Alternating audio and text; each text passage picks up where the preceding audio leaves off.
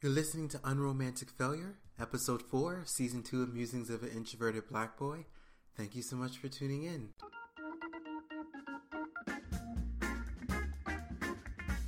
Musings of an Introverted Black Boy is a weekly short form podcast series dedicated to exploring themes of love, identity, politics, race, social justice, and the 21st century coming of age experience. New episodes will be released every Sunday, and each one will more or less focus on one of these topics. Now, I should be honest with you, there are no other co hosts, there are no special guests lined up for the weeks to come. This is a very intimate podcast, it's just me and you. But through each week's episode, it is my hope that we together can begin to uncover and embrace the common truths that lie at the heart of our individual experiences. So, I hope you'll join in.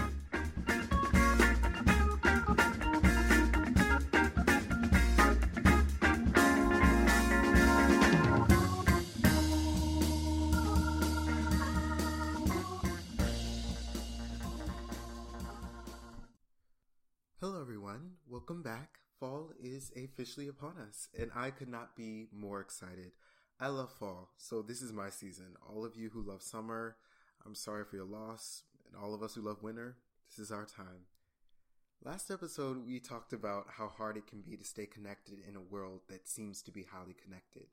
Because social media and texting and technology often allow us to avoid the uncomfortable, frustrating aspects of human interaction, we can find ourselves retreating to those things and methods of communication connection over the messiness that is in person direct human interactions. But in spite of the difficulty of it all, we must, we should embrace and lean into that messiness, for there is so much beauty and growth that comes out of it.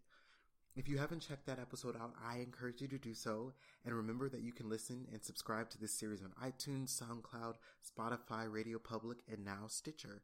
You have a whole host of options, so there is really no excuse for you not to tune in. For today's episode, I wanted to share a little bit more about my writing journey, and more specifically, the lesson it taught me or reminded me of about failure. Some of you may not know my story, so for those of you who don't, I'm just going to share a little bit so we can all be on the same page. I've wanted to write a book for the longest time. It's funny because I never really considered myself a writer, and yet somehow I've always dreamed of being a published author. It started around seventh grade, I think. I convinced myself that I was qualified to write an inspirational advice book. I hadn't even made it to 13 yet, but I didn't care. I was going to write that book. I don't remember what exactly happened, but I never did. Knowing me, I probably lost interest in it after a couple weeks. Several years later, though, I revisited this dream. This time I had a title Letters to a Young Traveler Lessons on Love, Identity, and Peculiar Notions of Everyday Existence. I was so excited. I had such big plans for it multiple literary agent offers, the New York Times bestseller list, 5 million copies sold. As you know, none of that happened. After receiving tough criticism at a book reading party, going through rounds of edits, and reaching out to 50 agents over the course of several months, I finally walked away from it. The book just wasn't what it needed to be, and I wasn't what I needed to be for it. Walking away from that book project was hard. The grief was slow burning. It didn't happen all at once. Each rejection brought with it a fresh little wave of disappointment. But I made it out okay in the end. Fast forward to this past holiday season, though, I had a text conversation with a friend. He asked me about the book. I told him I had retired the project, but he encouraged me to keep going and keep working at it. So I told him I would come back to it when the time felt right. I didn't think much of it. Shortly after that conversation ended, though, I was actually prompted to start working on a different project, Timestamp Musings of an Introverted Black Boy. I didn't think it would have much commercial value to literary agents, so I thought I might try self publishing this time around. I worked on the project a bit during the winter break, but I had to set it aside in the end once the semester began, and I essentially forgot about it.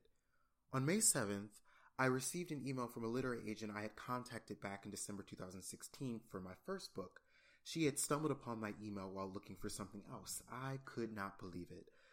The agent offered to look at my manuscript and book proposal for Letters to a Young Traveler, but I had long retired that project, so I shared timestamp with her, not expecting too much. After all, I didn't have a book proposal, no query letter had been drafted, I hadn't even looked at it in months. But I had nothing to lose, so why not? Long story short, if it's even short at this point, she read the manuscript and she loved it. In less than two weeks, two weeks after the first email, she offered me representation. Over the course of the next few weeks, we worked on a book proposal for the manuscript, and before I knew it, she had submitted the project to a number of publishers. I didn't necessarily know what to expect. Publishing is a fickle business, so you never really know what to expect. After receiving a slew of rejections and passes for various reasons, we finally got a yes. And a couple of weeks ago, the book was acquired by Post Hill Press, an independent publisher distributed through Simon & Schuster. If all goes according to plan, in a little under a year, Timestamp Musings of an Introverted Black Boy will be available in print, ebook, and audio all around the world. And I guess we'll see what happens then. By the grace of God, this is my story. And as I tell you all this narrative about this, the past couple years of my life, particularly as it relates to writing, it may strike you as this triumphant story of what happens when you don't give up on your dreams and you keep going despite the obstacles. In many ways, I think that's true. This journey has most definitely reminded me of the power of not giving up on your dreams. There's no doubt about that. But I will say that the one striking lessons this experience has taught me is a lesson about failure. I think that when we achieve any type of ex- success, we can sometimes view our journey through 2020 hindsight glasses. All the obstacles we had to overcome don't seem as massive and as draining as they once were. All the failures we had don't sting as badly as they used to. All the insecurities we faced don't seem as big. Success has a way of making everything sweeter, and that's to be expected. When you win, all the mistakes and trials you had along the way don't matter as much. But the thing we have to be careful about is over romanticizing our failures. When successful people give advice, they often talk about how failure made them better and shaped them into who they are, as they should. Failure does that. There's no doubt about that. But when giving this type of advice, there is a danger of making failure seem better than it actually is. Failure sucks.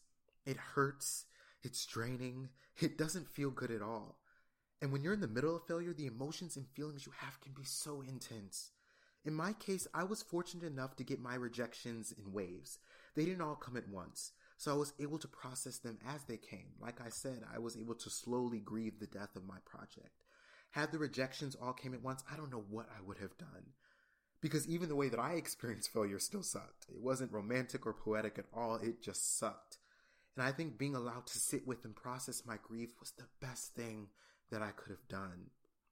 When we over romanticize failure, it can sometimes lead us to deny or suppress how much it actually hurts. That's why I think it's so important that when we achieve any type of success and proceed to offer advice to others going through what we went through, we should never oversimplify or downplay the failure. We should let ourselves go back to those moments when we experienced it and remind ourselves how much it actually hurt. And then we should let people know that it's okay to feel bad. In fact, we should encourage people to sit with and process their grief because if they don't, they can find themselves doing things that they would either regret or they're just not adequately prepared to do. When we experience failure, be it a rejection letter, a failed relationship, a lost opportunity, we can, if we're not careful, let our emotions push us to do things we wouldn't do otherwise. A great example of that is a rebound relationship. When people break up, they sometimes start dating someone really quickly to mask or distract themselves from the pain they feel. And those relationships, because they're oftentimes driven more by pain than they are genuine interest, oftentimes don't work out. But giving yourself time to process your pain after failure is important because it allows you to avoid that rebound relationship or that rebound experience after a failure. In episode 7 of season 1, Are You Ready? I talked about how important I think it is that we recognize when and when we are not ready for our dreams to come true. I think processing failure is a healthy part of that recognition process. When we fail and we rush to do something to mask the pain, be it entering another relationship, applying to another fellowship or internship, or writing another book, whatever it is for us, we are at risk of doing something that is A, not interesting to us, or B, we're not actually ready to do. If we're not careful, we can let our unresolved pain be the fuel for an unhealthy drive for success. Because I had time to process the pain of my failure, I was able to realize that I wasn't ready to pursue writing a book at that time. There was so much more I needed to learn and understand, more growing I had to do. Had I rushed into another project, I don't think I would have realized that. At the end of the day, we are all going to experience failure. It's an inevitable part of life.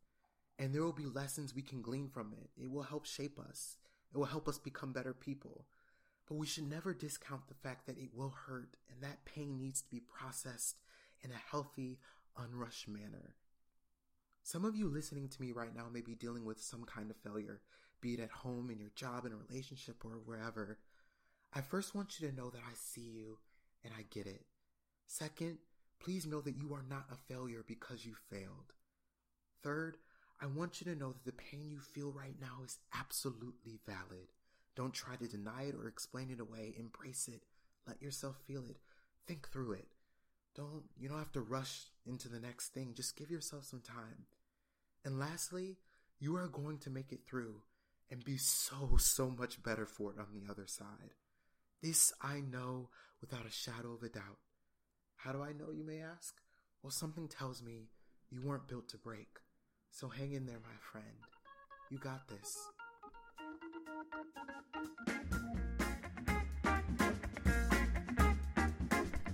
This is Musings of an Introverted Black Boy, hosted by Marcus Granderson. If you're interested in getting updates on the podcast or learning more about my upcoming book, Timestamp Musings of an Introverted Black Boy, feel free to like my official Facebook page or follow me on Instagram at Marcus Granderson. And please remember that whatever you do in life, do it with love because love never fails. See you next time.